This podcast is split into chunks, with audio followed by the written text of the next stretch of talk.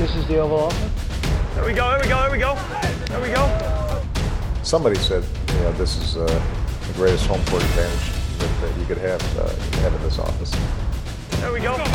Everybody touch somebody. So that's the Oval Office.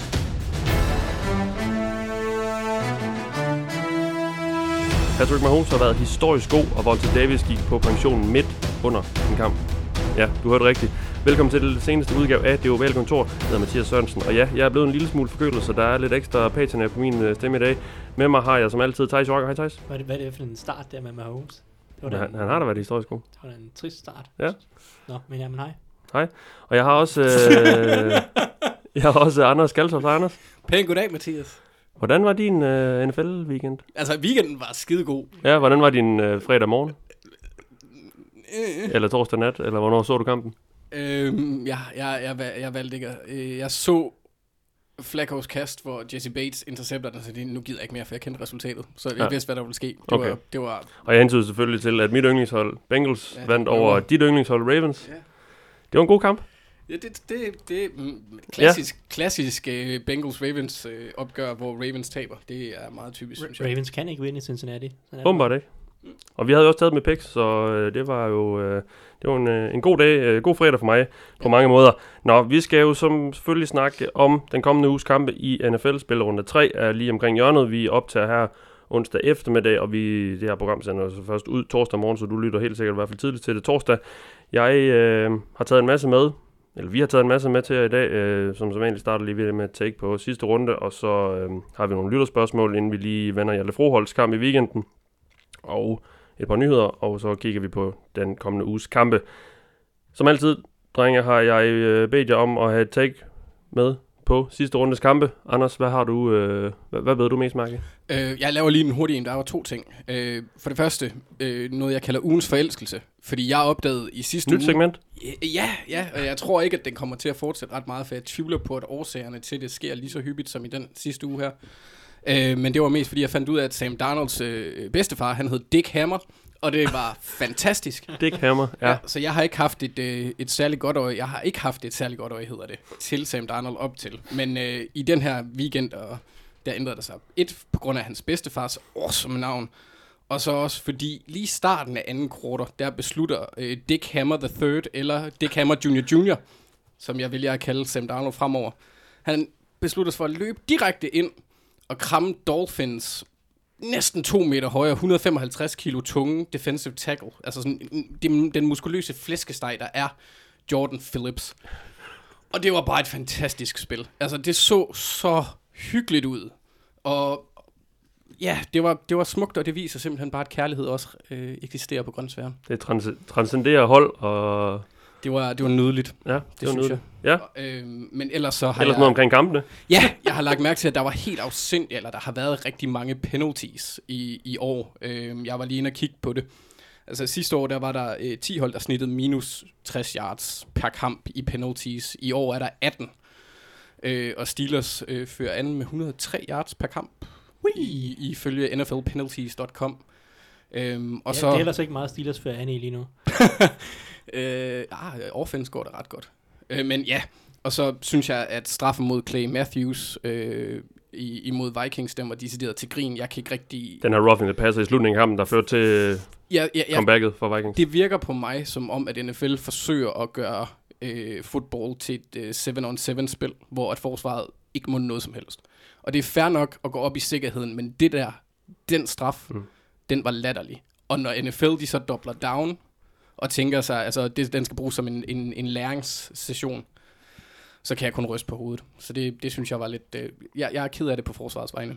Ja, det var et ret kontroversielt kald. Øh, den, øh, den efterhånden erfarne Packers linebacker, der, der sender Kirk Cousins i jorden. Og, altså, ud fra den måde, som reglerne er skrevet op på nu, om det er det jo et egentlig ulovligt hit, men han, han gør jo, hvad han kan for ikke at, at smadre ham fuldstændig. Øh, Jeg har meget svært ved at se, hvordan en, en så tung mand som, øh, som Matthews med fart skal ligge quarterbacken ned, uden at han flytter sig lidt fra Ja. jorden. Det, jeg, jeg kan ikke se logikken i det. Ej, Må ikke, der bliver justeret lidt på, enten det holdene skal forvente, eller det dommerne, de kalder.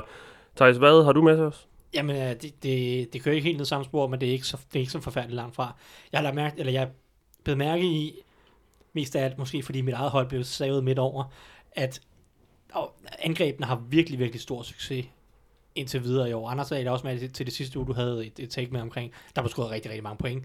Yep. Øhm, generelt her, den her uge, hvis man kigger over alle de startende quarterbacks, så, så havde de i gennemsnit en passer rating på 102,6. Hvis man skal sådan prøve at sætte det lidt i, i perspektiv eller noget, så har Aaron Rodgers for hele karrieren ja, den bedste passer rating nogensinde i, altså i gennemsnit, som ligger på 103. Så i gennemsnit var hele NFL på Aaron Rodgers niveau i, det, i, i den her weekend. Ja, ja. Så en suveræn, suveræn øh, rekord, øh, sådan en tidligere rekord for en uge var omkring 94. Og, og det var der øh, altså, det var der over 20 quarterbacks, der, der toppede den her uge. Øhm, Er det quarterbacksene, der er blevet bedre, eller forsvaret, Jamen, det er jo så der er det, dårligere? det, det, det, er så det, og det var ikke kun uh, passer rating, det var også completion percentage og yards og alt muligt, hvor vi satte rekord i den her weekend, og også i forhold til effektivitet, den her NEA, er der, det er sådan en af de her effektivitetsmålinger og så videre. Ja, Øh, så, så, så det rejser det der spørgsmål, Hva- hvad er det, der er sket, og har NFL på en eller anden måde krydset en grænse for, er der et eller andet, der, der er knækket, så, øh, så, så, så ligaen er tippet over, og det er blevet ekstremt let at kaste bolden i år, eller øh, nu her. Øh, og, og, og det kan der være mange grunde til. En af grundene er måske, som, som Anders netop siger, øh, med, med, med mange, de, mange af de her penalties. Det er ikke nødvendigvis, fordi vi- der var meget snak om inden sæson, uha, de her helmet hits og øh, alt sådan noget øh, i forhold til sikkerheden. Det har overhovedet ikke været noget problem overhovedet. Mm. Øh, og, og det, NFL Nej, der er blevet kaldt to, også, eller hvad? Ja, NFL har også skaleret det en lille smule tilbage, og det gjorde de allerede også i, inden fire uge i preseason. Øh, og, og de, de, men, men jeg har ikke rigtig noget problem med de indførelse, eller den indførelse af de regler, fordi det handler om spillernes sikkerhed og alt det her for at prøve at minimere øh, hjernerystelser. Mit problem er, med, med sådan reglerne bliver håndhævet lige nu, det er blandt andet, som andre siger, quarterbacksen er blevet nærmest gjort heldige, du kan nærmest ikke gøre noget som helst ved dem. Øh, det, du må ikke ramme den i hovedet, du må ikke ramme den i, under knæene, du må ikke, som, der, som andre snakker om, løfte den fra jorden, eller fjer, ja, fjerne den fra jorden på en eller anden måde. Du må ikke lande oven på dem, fordi så bruger du din fulde kropsvækst til at, og, altså, det er meget, meget, meget svært. Ikke? Der, der, der, har vi, der synes jeg, vi har krydset en grænse, som Anders også siger. En anden ting, som jeg også synes er gået over stregen, det er alle de her latter, jeg ved ikke om de er latterlige, men, men jeg synes, at NFL-holdene, kal- der bliver, eller NFL-dommerne kalder alt for mange af de her defensive holding og defensive pass Mm. interference og sådan noget. Det er fuldstændig umuligt at spille defensive backs. Altså, det er da fair nok, og de har jo løbet af de sidste par år, nærmest hver eneste år, sagt, at øh, vi fokuserer endnu mere på det, og vi kalder endnu mere, og vi har endnu, endnu mindre tolerance i forhold til kontakten, der må foregå ned ad banen. Og jeg synes bare, at det, det er bare gået for langt. Det, det, det er bare for let at, ja. at, at være angrebsspiller. I, Ja, det er jo lige før, man, man ser, hver gang en bold bliver overkastet en receiver, så, så kan sidder man bare og venter på, at det gule flag, øh, Præcis, den gule det- bliver, der- bliver der- kastet ind i der er jo ikke billedet. Noget, der er jo ikke noget sjovt i at se, at enten at receiverne har det helt vildt let, eller at der er et flag hver gang, at de ikke griber bolden. Øh, og jeg ved ikke, hvad der driver den, fordi det handler jo ikke om spillernes sikkerhed. Mm. Det handler om, at NFL på en eller anden måde har, har fået ind i deres hoved, at, at, at ligaen skal have mange, øh, masser af point og øh, højt scorende kampe og alt muligt, fordi det er underholdende. Men, men det er jo ikke underholdende at se på alle de her flag. Det er jo ikke underholdende at, at, at se på forsvar, der bare bliver savet midt over. Nu, nu er jeg så Steelers-fan, så jeg synes bestemt ikke, Du, du vant til det. jeg, synes, jeg synes bestemt ikke, det var sjovt i weekenden, da Ma- Mahomes bare legede med Steelers forsvar. Men, men, men også bare i, i nogle af de andre kampe. Det er jo ikke sjovt at se et forsvar bare være nærmest magtesløse over for, for, for de angreb, der bliver sat på banen. Øh, men altså selvfølgelig, nu, nu snakker jeg om, at det var alle de her var gode passer og sådan noget. Der er selvfølgelig også andre grunde, der spiller, eller andre ting, der kan spille ind på, at det lige var historisk højt i den her uge, og måske har knækket i den her sæson. For hvis man også kigger på ligaen, så er det det er svært at finde mange quarterback-situationer, der er helt håbløse. Hvis man nu lige fjerner Bills, så har næsten alle andre hold øh, en, en tålelig quarterback-situation. Eller i hvert fald en, en fremtidig quarterback, som er under udvikling, ja. Fordi øh, når vi kigger på de, tilbage på de sidste fem år, så har der næsten altid været en lille håndfuld hold, hvor man sidder og tænker, nej, det kan de simpelthen ikke mene. Kaiser sidste år i Ja, Browns. Kaiser, er, og Cody, Cody Kessler, og, Ja, ja, som jeg også har ja. været inde over. Så nogle af de der quarterback-situationer, Bortles hvert år i Jaguars. Nej, ikke helt vel. øh, øh, men altså, hvor man bare går ind til sæsonen, og man sidder bare, man ved bare, at det bliver forfærdeligt. Det gjorde man i år med Bills også. Øh, det var ligesom også det eneste hold. Så der er mange gode quarterbacks i ligaen lige nu. Der har været på gode øh, rookie-årgange, og, og der er også øh, en, en stor del af den gamle skare, som hænger ved. Og så øh, en tredje ting, som jeg måske også vil, vil, vil påpege, det er, øh, hvad hedder det, jeg skal se, så også det- så altså, det er netop det her med, at, at der er flere og flere offensive koordinatorer, der bliver gode til at udnytte, at reglerne er, som de er, eller dommerne kalder spillene, som de gør. Alle de her spread offenses, som kommer lidt ind fra college og sådan noget, hvor man spreder forsvarerne ud og tvinger dem ud i, i typisk mange en mod en dueller. De her en mod en dueller er så svære, fordi dommerne håndhæver reglerne, som de gør, med så lidt kontakt. Og det virker bare til, at der er flere og flere hold, der, der formår at abuse, at en ting er, at, at, at alle de her spread offenses, de har en, at, at, at de er rigtig, rigtig, rigtig effektive i forhold til at kaste bold, men det er jo netop også noget at gøre med, med de regler, som bliver håndhævet. Så det var sådan lidt en, en lang rant om, det, det er i hvert fald værd at holde øje med, om, om NFL har på en eller anden måde krydset en grænse, hvor det bliver for svært at spille forsvar, eller Mm. for svært at spille kasteforsvar. Øh, for jeg synes i hvert fald, der er nogle, nogle ting, både omkring quarterbacken og omkring tolerancen for kontakt ned ad banen, som det virker, Mm. det virker overdrevet lige nu. Det kunne måske være noget, vi lige skulle, skulle snakke lidt nærmere om i en eller anden special på et tidspunkt. Det må vi lige skrive i bogen. Vi har fået nogle lytterspørgsmål, som vi jo er rigtig glade for. Øh, og de, øh, nu, de omhandler sådan primært øh, det, der er sket i ligaen, så, så vi vælger lige at tage dem nu her. Mads Gelting spørger på Twitter, hvad øh, vores holdning er til uafgjorte kampe, og så skriver han, det virker som om amerikanerne ikke er glade for det, men jeg er vant til det for fodbold, og tænker, at det er med til at gøre kampen om playoff mere spændende. Uafgjorte kampe, nu har vi set to på to uger. Øhm, det er jo noget mere, end, end vi er vant til. Vi, vi er måske vant til at se en eller to om året, øh, Anders. Hvad, hvad, hvad synes du om det med, at, at, man, at det virker som om, det, det er blevet nemmere at spille uafgjort? Øh, jeg ved ikke, om det bliver nemmere, men øh, altså, jeg har Overtiden er blevet kortere. Nå, ja, okay, er det, den måde, øh, yes. ja. Øh, ja, jeg, har det, jeg har det lidt ligesom Mads. Øh, jeg er også vant til det. det. For mig er det ikke et problem, men amerikanerne har en lidt mere sort-hvid øh, tilgang til sådan nogle ting Mm. generelt. Der skal gerne være en taber og en vinder, Ja. for ellers så kan de ikke finde ud af at vurdere, hvad fanden de har lavet. Nej. Øh, så Ja, det er, vi ser det både i NBA og NHL og alle videre. deres sportsgrene, ja. jeg tror, det lige, ej, måske lige MLS, de, de tillader sig at have Ja. uafgjort med, men det er jo andre årsager. Men det er jo også, altså det, er jo også det, man ser, når, man- når man hører øh, amerikanere snakke om almindelig fodbold, at, at uafgjort og, og sådan nogle ting, det kan de, det kan de bare ikke lide. Nej. Øh, jeg synes til gengæld, at det, det giver en ekstra sådan kant, ligesom også, jeg mener, Mads han, han øh, pointerer i forhold til slutspillet Ja. og alt muligt andet. Det, det, det giver jo noget andet, for det er jo ikke et nederlag. Så altså, Steelers har jo stadigvæk en fordel øh, i forhold til... Ja, de får nok en fordel i forhold til Baltimore i hvert fald. Ja. Men så, så helt skidt er det jo heller ikke. Men det irriterer mig en lille smule, at de har forkortet overtime til Ja. ja. 10 minutter. Jeg synes, det påvirker den måde, som holdene spiller overtime på. Lige så straks de kommer i field goal range, så begynder de at løbe klokken ud. Mm. Fordi hvis nu de misser, så skal de andre ikke have lov til at have bolden, Nej. i, altså have tid til det. Og det irriterer mig en lille smule, fordi så jagter de ikke det her touchdown, som kan vinde det. Jeg synes, man både så det med Steelers i U1, hvor de så misser det field goal, som så kunne have vundet kampen i overtime. Browns får sig bolden, og kunne så også have vundet bagefter, og så videre. Men, men, men jeg synes også, at vi ser det i den her uge med Vikings, der også løber klokken ud til sidst, og så misser Daniel Carlson, så det her vil jo, Det irriterer mig en lille smule, at det bliver sådan, jeg ved ikke, om man skal sige konservativ, fordi det er klart, de vil heller ikke sætte bolden, altså de vil heller ikke risikere at miste bolden på et turnover, fordi der er generelt flere turnovers, når man kaster bolden. Men jeg synes også, at, at, at der bliver der er lidt for stort tidselement i, i spil på en eller anden måde. Jeg, jeg ville gerne have haft, at de be- beholdte overtime på 15 minutter, men det er en sidenote. De har blandt andet forkortet det for dels at, at gøre det lidt mere kompakt, og dermed et håb om, at det, det, det skaber lidt flere eksplosive spil, men også for ikke at slide for meget på spillerne, der Ja. jo øh, også skal, skal Ja, der- spille der- øh, i nogle tilfælde fire dage efter. Ja, ja, altså de har jo egentlig haft en omvendte tanke, udover det her med, at de netop ikke vil slide på spillerne for meget, men de har jo netop haft en omvendte tanke, sådan at øh, nu er der ikke så lang tid, så nu, øh, nu, nu går, øh, Nu regner vi med, at de bare går, ja, nu, nu går de hårdt efter Ja, at vinde, fordi ja, ja. nu skal der ske noget hurtigt. Ja. Og, Det sker bare ikke rigtigt. Det sker bare ikke rigtigt, i hvert fald ikke, når vi kommer ud i det scenarie, hvor, hvor begge hold ikke scorer på det første drive, og de der, man kan vinde på et field goal. Så, så sker det bare ikke det rigtigt, fordi safe, de kommer ja. ind i field goal range, og så kører de klokken ud og, og går ikke efter touchdownet.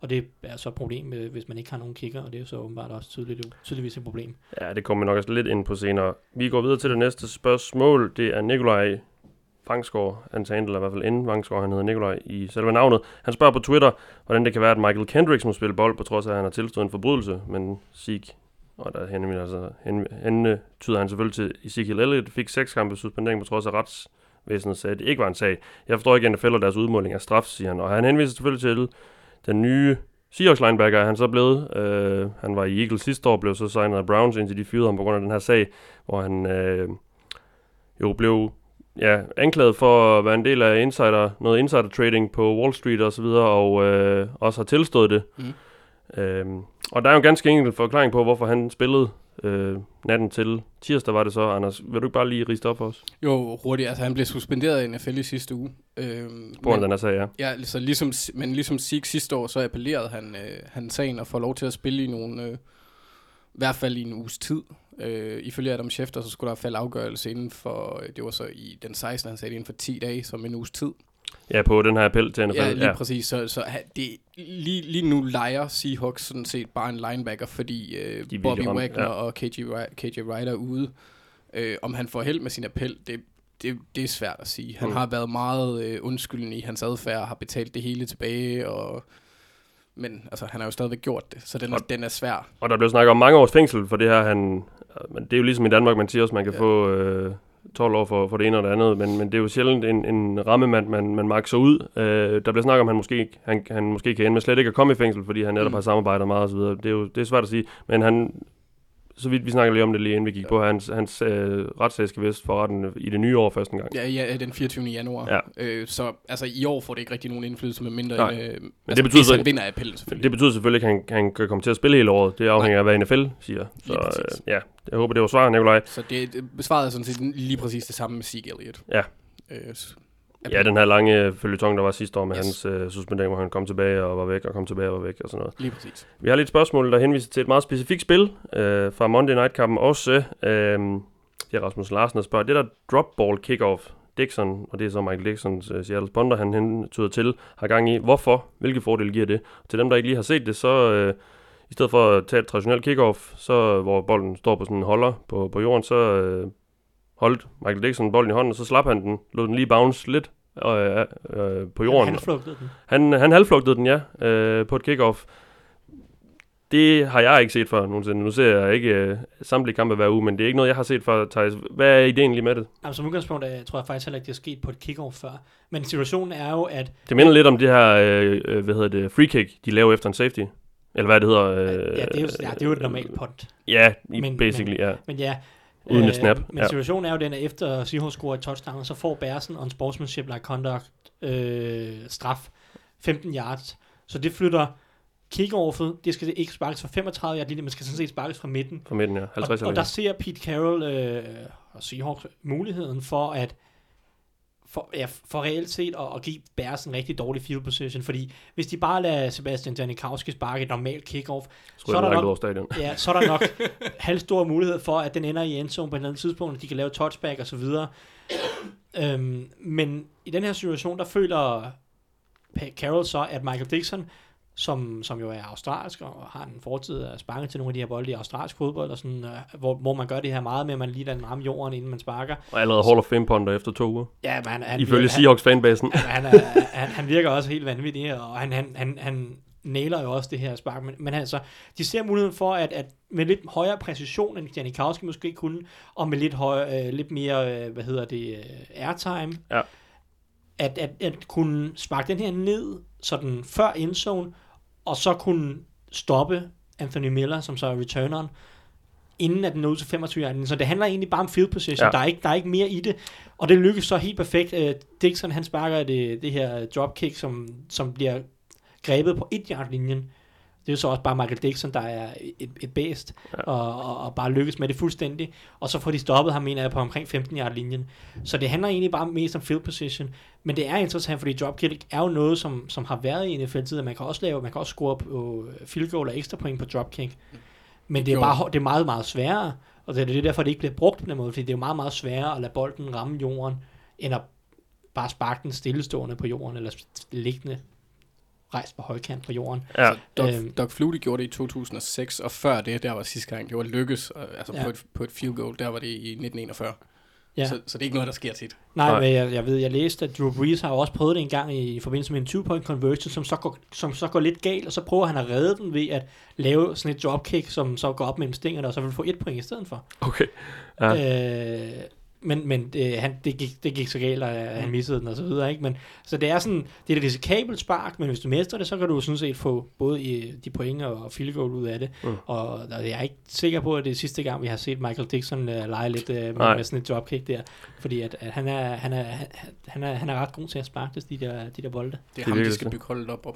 Ja. omkring. Jamen, han er, han er deres bedste våben jo, tydeligvis. De gider heller ikke beskytte Russell Wilson, så et eller andet skal de jo bruge deres penge på. Nå, videre til næste spørgsmål. Jesper Hansen spørger, hvad er Raiders' største problem fra første til anden halvleg i deres to første kampe, hvor de har været bedst i anden halvleg, men udspillet i anden. Lige en hurtig opsummering. Uh, lad os ikke bruge mega lang tid på det, men uh, Thijs, øh, Raiders fra første til anden halvleg, hvad, hvad sker der lige? Nej, der, der sker ikke så meget reelt set. I, Og det er det, der er problemet. I første kamp, nej, men i første kamp, der møder de Rams, som, som Raiders kommer jo egentlig ud med en rigtig god gameplan, og det overrasker Rams lidt. Men så får Rams lavet jo nogle, nogle justeringer, og så ser man bare forskellen i talentniveau i anden halvleg. Det vil jeg egentlig, altså, det har ikke noget at gøre med dårlig coaching eller dårlig form eller noget som helst. Det er bare Rams, der får lavet nogle justeringer, fordi Wade Phillips er en god defensiv koordinator. Og så er niveauforskellen bare stor. Rams er et af de bedste hold i NFL. Raiders er i gang med en genopbygning, og ikke blandt de 20 bedste hold i NFL. Så der er bare niveauforskel mod Denver. Det er jo reelt set en kamp, de bør vinde, og de er langt foran, langt hen ad vejen. Jeg- ved ikke, jeg synes egentlig ikke, der sker noget specifikt fra første til anden halvleg. Jeg synes egentlig, angrebet er, er, er meget af det samme, og jeg synes også, de i langt hen ad vejen i anden halvleg er aggressive nok. Det er ikke sådan, de bare holder op med at øh, kaste bolden. Øh, de misser et, et, et ekstra point, øh, som jo så ender med at koste dem, fordi de taber med et point. Øh, nej, det blev blokeret, så det blev ikke misset på den måde, men, øh, men ellers så er det bare, det er, sådan, det er nogle små ting, nogle små detaljer, og de, jamen, ja, det går bare ikke helt deres vej, den kamp, og jeg synes egentlig, det, det meste af alt bare er uheldigt. Og så er der måske netop det element, nu har vi snakket om, at Denver, de vinder altid i september på hjemmebane, og der er måske 5% af det element, som nok gør, at, at Denver har den statistik, og det er, at så tidligt i sæsonen, der er spillerne bare, de er ikke helt vant til at spille 60 minutters fodbold sådan formæssigt. De bliver så hen mod slutningen af kampen, når, når de her, nogle af de her udehold kommer, så, så bliver de måske bare lidt udmattet, lidt trætte, og mister måske, måske lige 5% øh, gnist og intensitet. Øh, og, og der er Denver jo, Denver spillerne bare vant til at træne i det hver eneste dag, og, og, og har af den grund nok en fordel. Øhm, så jeg synes egentlig bare, mest af alt det er lidt uheldigt for Raiders i, i de her, i hvert fald i anden kamp, første kamp, der viste Rams bare niveauforskellen i anden halvleg. Så jeg, jeg, jeg synes ikke, at der, der er noget, øh, som nødvendigvis skal ændres Nej. til de kommende kampe. Mere pass rush, men de har bare ikke spillerne. Ja, det har de ikke spillerne til. Nej. Så. Lad os gå videre, fordi øh, ligesom i sidste uge skal vi lige have et lille hurtigt tjek på Jalle Froholt og Arkansas. Thijs, jeg ved, du så deres kamp mod North Texas, Yes. som de, ja lad os bare det sige det ud, de fik tæsk. De var bagud øh, 34-10 ved pausen og tabte øh, 44-17. Jamen, det var en grim kamp på mange måder for, Ja. ja. for Arkansas, og også en kamp, der virkelig har skabt furore i fanbasen, og der har været meget kritik, og det, er, det, det har ikke været... Ja, det, holdet blev buet, de, de spillede på hjemmebane og blev buet ud af stadion. øh. Ja, der var mange, der smuttede i pausen, og deres quarterback har fået Ja. en hel del kritik, og Hjalte Froholt har så været ude og forsvare quarterbacken og Ja. sige, uh, at du ikke er en rigtig fan, hvis du buer af vores quarterback. Og det har, Som man jo det også bor med, øh, så vidt jeg ved. Øh, Ja, det skal nok passe, ja, og, og det har fans også øh, kritiseret Froholt for, ja, og så videre, så der er, Ja. det, det, det kører bare ikke godt, men det er ikke, det er ikke som sådan super overraskende.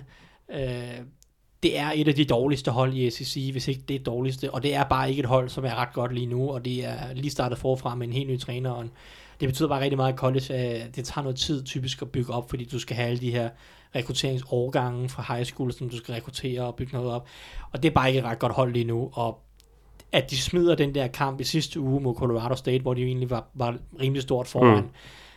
Det virkede som om, det ikke havde lidt knækket dem, og her i første, eller i kamp mod North Texas, altså quarterbacken kaster tre interceptions i de første 20 minutter af kampen, og ja, de, de, de fik bare tæv i alle faser, jeg ved ikke, om der er nogen, der har set også, North Texas laver også et meget, meget specielt punt return, og Ja, der var bare ikke, ikke noget som helst, der fungerede for Arkansas. Nej. Og det er egentlig også lidt historien om, om Hjalte Froholds kamp. Det er, en, det er en svær kamp for dem, øh, fordi de får så mange tag over, over det hele. Men det var, ikke, det var hans dårligste kamp i år, synes jeg. Og ja, han, fik ikke, han fik ikke samme skub på, på det løbespillet. Det gjorde de ikke som hold, øh, hvor, han, hvor han har vist udmærket kvaliteter i de tidligere kampe. I, i kastespillet, der er North Texas, fordi de er så meget foran, så kan de bare kalde alle mulige eksotiske blitzes, og de stunter hele tiden. Og derfor har vi måske set uh, Hjaltes s- lidt problemer med at identificere nogle af de her blitzes, og få videregivet nogle af de her stunts, eller stunts som, som den defensive linje laver. Og der har nogle problemer i kampen, men det har hele linjen. Ja. Altså det hele, det sejler på den linje, de kan slet ikke i, mange, i stor del af kampen kan de ikke finde ud af at samle en blitz op, og nogle gange er det Hjaltes skyld, øh, andre gange er det alle de andres skyld, og som helhed, der er der bare ikke øh, nok kommunikation og nok styr på det. Nej. Øhm, og, så, så jeg ved ikke, det var ikke nogen god kamp for Hjalte, man synes, jeg synes også, at man ser lidt en tendens med, at han måske mangler noget længde nogle gange, og hans leverage mod, øh, de havde, øh, North Texas havde sådan en, en lidt lav defensive tackle, der var rimelig powerful. Der, der, der havde, Hjalte havde problemer med ham øh, en, en del i kampen, øh, og havde, øh, ja, som han, han kom ikke langt nok ned og arbejde på ham, og hans hænder var ikke, øh, ikke, ikke så gode, som man kunne ønske sig. Men om det er, er, er svaghedstegn, for det er selvfølgelig svaghedstegn for Hjalte, men om det er svaghedstegn, man skal tage meget alvorligt, eller om det er bare fordi hele holdet kollapser, det er svært at vide. Det Ja. får vi at se formentlig i nogle af de næste kampe, hvor at programmet bliver rigtig, rigtig svært. Fordi det kan godt være, at de får bank af North Texas, men North Texas er ikke noget godt hold. Nej. Og det er der, der er problemet. Og det er det, der er lidt... Fordi nu øh, møder de i de næste tre kampe tre af de rigtig gode hold Mm. i, i college football, og jeg mener, at alle tre ligger rangeret i top 20. Det starter mod Auburn, som er, som er et rigtig, rigtig godt hold, top 10 hold i, i college football. Så nu må vi se, hvordan han Ja. ja. gør det mod dem der. Hvis, altså resultatmæssigt, hvis I, hvis I kommer til at se resultater, lad nu være med at blive chokeret, hvis den ender 55-7 til Auburn eller noget stil. Det er rimelig normalt i college football, at de der store skoler, de smadrer de, Ja. de mindre gode hold. Ja, ja. Og sådan en situation kan Arkansas godt komme ud i. Hvis de taber med mindre end 20 point, så har det været en ganske fin kamp for Arkansas. Ja. Og, og det er selvfølgelig de hårde re- realiteter ved college football. Og det Men der er stor niveauforskel. Ja, og det, det behøver ikke nødvendigvis at betyde noget for Hjaltes præstation. Han kan sagtens spille en god kamp alligevel. Mm. Det får vi at se. Nu møder han noget rigtig god modstand. Modstand, som er NFL-svarende, eller noget af det, noget af det niveau, som han, man kan bedømme ham på. Og det er selvfølgelig det, der bliver det, er det interessante nu, fordi de taber med 99% sikkerhed til Auburn. Mm. Så er det bare et spørgsmål om, hvor, hvor, godt, hvor god Hjalte ser ud mod, mod den gode modstand. Han har i den her uge trænet på venstre guard i Ja. træninger, og øh, det kunne tyde på, at han måske vender tilbage til den position, som han jo også spillede sidste år. Det vil være godt for ham, tror jeg. Det kan være, der er meldt noget når I lytter til det, men øh, her, hvor vi sidder lige nu her, er der i hvert fald ikke andet nyt, end at han i hvert fald har legnet der op der, til træninger. Jeg tror, det vil være godt for ham. Altså, Ja. der, han har rigeligt at arbejde med bare som guard Ja. øh, i sit spil, og, og blive flyttet ind som center og skulle stå for hele linjen, en linje, der sejler lidt mere. På guard, der tror jeg, han vil kunne fokusere mere på sit eget spil, øh, fordi det handler ikke om holdet. Holdet kommer til at tabe mange kampe i år. De kommer formentlig ikke til at få et bowl game og alt det her, som, hvor man skal, man skal vinde flere kampe, end man taber, for at få et af de her prestigefyldte bowl games. Ja. Øh, det tror jeg ikke, Arkansas gør. Nej. Så på guard, der tror jeg, han kan fokusere mere på sit eget spil. Plus, at han så formentlig kommer til at spille ved siden af en venstre tackle, som også er okay. Og så kan den linje forhåbentlig få hinanden til at se gode ud, i stedet for at, at det hele det, det er sådan lidt uh, usammenhængende. Lad os gå videre til nyhedsrunden, og vi starter med det nok mest bemærkelsesværdige øh, move i denne uge, fordi øh, i weekenden meddelte Cleveland Browns, at de havde tænkt sig at fyre Josh Gordon på mandag. En lidt spøjs øh, måde at, at fyre en spiller på, men det er jo selvfølgelig, fordi de gerne vil trade ham. Og øh, ja, det, det, det er stadigvæk lidt usikkert, hvad der lige skete med, med Josh Gordon, og hvorfor det lige pludselig var nu, han skulle, han skulle væk fra Cleveland, efter de trods alt har givet ham så mange nye muligheder og chancer, men... øh, Faktum er i hvert fald, at han ikke længere er i klubben. New England Patriots trailede sig til ham, og jeg skrev på Twitter, at det næsten gav sig selv, fordi det var det første, jeg tænkte, da jeg så, at, øh, at, han, øh, at han var på vej videre. Så, og, og Bill Belichick og Patriots har det med at hente de her lidt øh, afdankede superstjerner, som måske stadigvæk lige har et år eller to i sig. Anders, Josh Gordon i øh, Patriots med, med Tom Brady, det lyder da meget sjovt. Ja, det gør det, men jeg, jeg har sådan lidt to aspekter af det, fordi og det, det kan godt være, at det er mig, der kommer lidt med lidt lommepsykologi. Jeg tror ikke, at det miljø, der er i New England, passer godt til Josh Gordon. Jeg tror ikke, altså hans historie har vist, at hver gang han rammer modstand, så søger han til hans, øh, øh, det, det der, hvor han kan stikke af, og Ja. det har været cannabis. Øh, det Og, de, ikke. og spillerne bliver kørt hårdt i New England. Lige præcis, og de får at vide, hvis de laver fejl hele tiden. Altså, det, han, han er lidt mere, har jeg fornemmelsen af en, hvor at man, at der, der skal være lidt guiding. Jeg havde hellere set ham i Dallas, fordi der har de en lidt mere, øh, altså, de elsker jo deres spillere, uanset hvor ringe de er, så skal de jo nok øh, blive talt op som legender.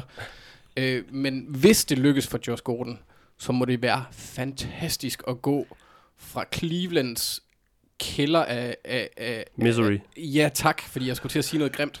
Øhm, til New England, som jo altså, nærmest har booket billetten til AFC øh, Championship Game nærmest altså, ja. hvert år. Det må være, være- smukt, men jeg er lidt nervøs for hans personlige udvikling der, men øh, nu må fremtiden se, hvad det, hvad det bringer. Bliver han ny Randy Moss, eller bliver han ny Chad Johnson Ej, i, det, i Patriots? Jamen, det er simpelthen... Fordi det er sådan lidt yder, yder, yderskalerne af de er profilerede så, navne, de Det er igennem så tiden. har. latterligt at kalde ham Randy Moss. Jeg ved godt, han har meget talent, men altså...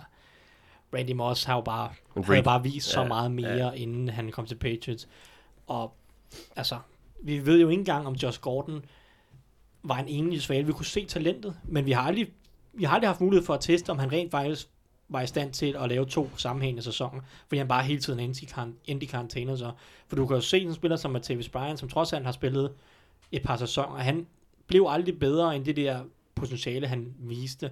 Og nu er han bare sådan en fin receiver. Jeg ved godt, at Gordon var en del bedre, end Matthäus Bryan var.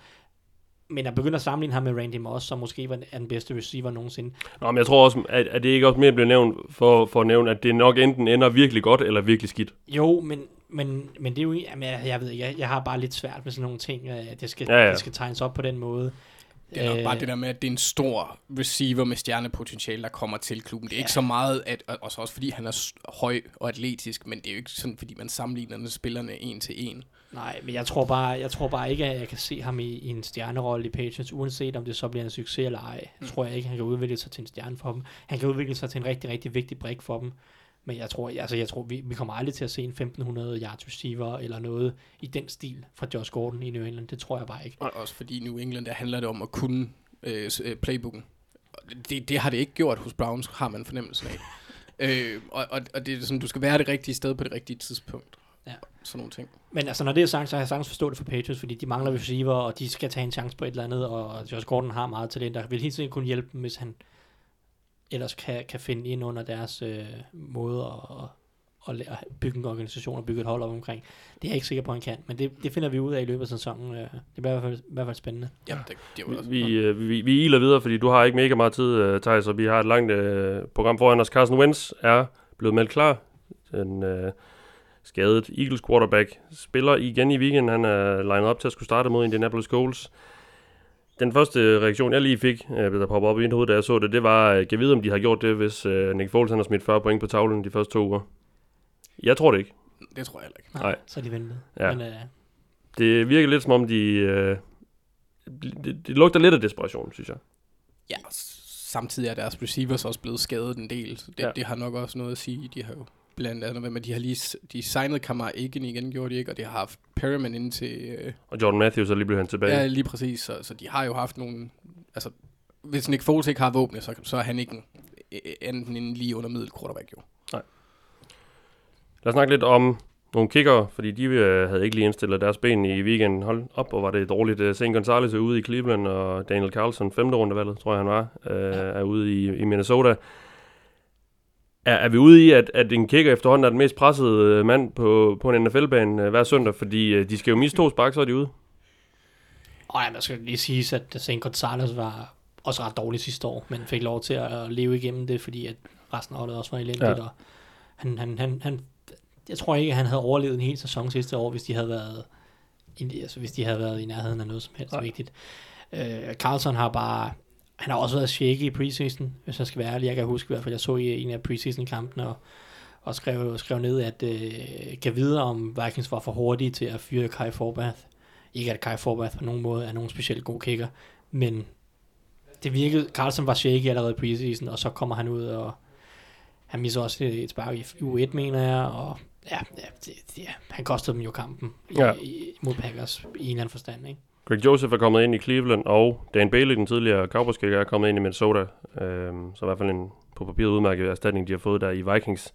Ja, han kan også være en af grundene til, at de har sagt farvel til et femte runde pick Ja, så hurtigt. og det, er vel også, det her det er vel også det endelige bevis på, at man ikke skal drafte en kicker. Ja, ja. Daniel Carlson nu sidst øh, røg ud. Øh, Jack, Elliott, øh, Jack Elliott sidste år, som øh, Bengals draftede. Øh, Han har også vist sig at være rimelig god. Det er bare og, men, Bengals- men Bengals, ikke, ikke, ikke i Bengals. Nej, nej, men... Og Aguayo for et par år siden, som alle jo efterhånden ja, kender. Vi har heldigvis stadigvæk Seabass, Sebastian Janikowski, der Jo, jo, jo, jo. Nå. lever for første runde kickers. Men altså, du må gerne draft punter, så længe de hedder Michael Dixon. Ja, ja. Mm. Og der skal man draft Ja, ham og, og gerne i første runde. Burde, burde det været, ikke? Men, Lige en, øh, lige en hurtig skadesupdate. Cam Robinson, Jaguars' offensive tackle, er på IR efter en skade. Øh, det er Giants' center John Halapio. Var det rigtigt, Thijs? ved jeg, kalder ham Halapio. Halapio, okay. Men, øh, Han er i hvert fald ude med en skade. Han fik en, en grim skade søndag, Halapio. søndag aften eller søndag nat mod Cowboys. Øhm, og skaderne blev også ved med at forfølge Atla- Atlanta Falcons, hvis guard Andy Levitra også blev sat på IR. Og sidst men ikke mindst, vi nævnte lige før, at Eagles har hentet Jordan Matthews, og det var blandt andet fordi, at receiver Mike Wallace også er røget på IR. Så en, øhm, endnu en brutal uge i NFL. Og så sidst men ikke mindst, Thijs, så skal vi lige forbi Steelers, fordi det blev jo ved med at rumle uden for banen. Øh, Ja. ja. Le'Veon Bell er stadigvæk ikke mødt op. Nej, nej. Det gør han ikke lige for det. Og mandag, så, så, øh, så jokede øh, Antonio Brown lidt på Twitter med, at man kunne jo prøve at trade ham.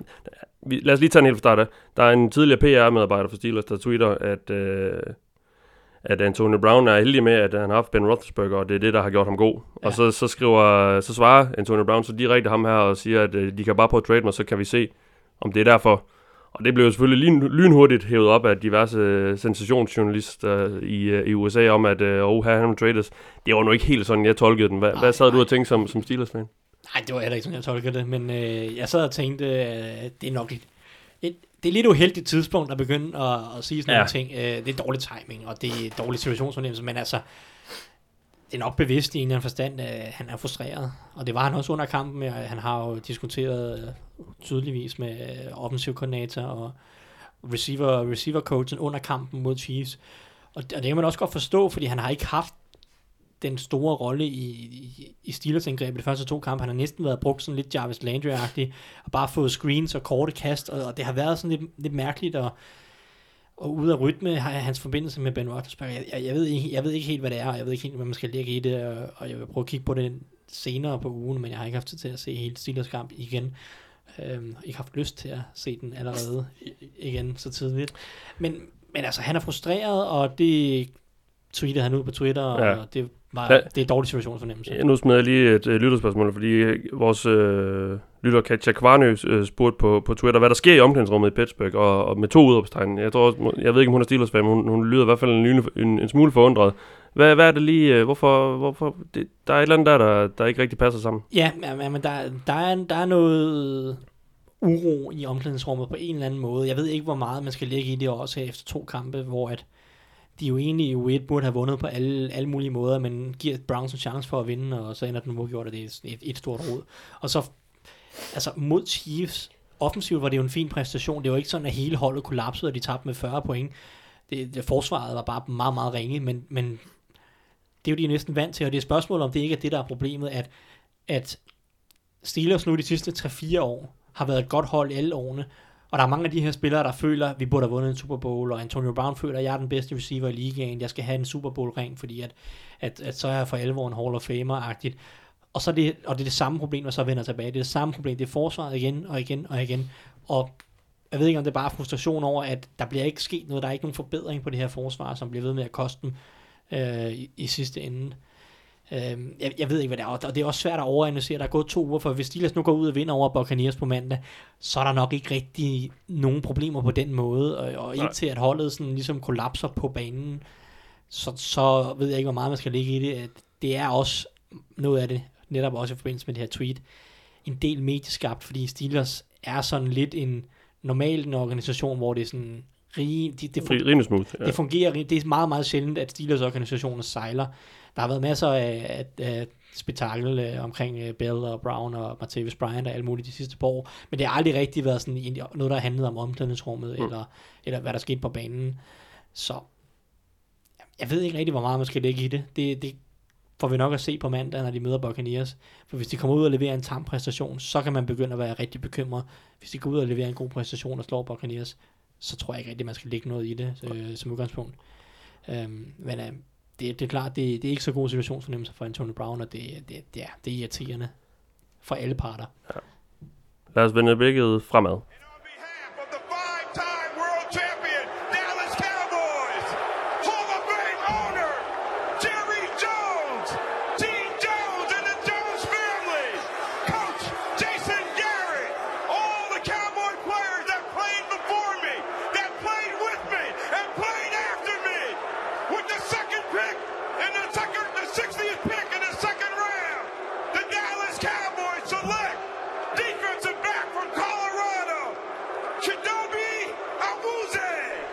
Vi skal kigge på den kommende uges kampe, og jeg har som altid bedt jer om lige at have et par matchups med, som I glæder jer til at se. Anders, vil du ikke lægge ud?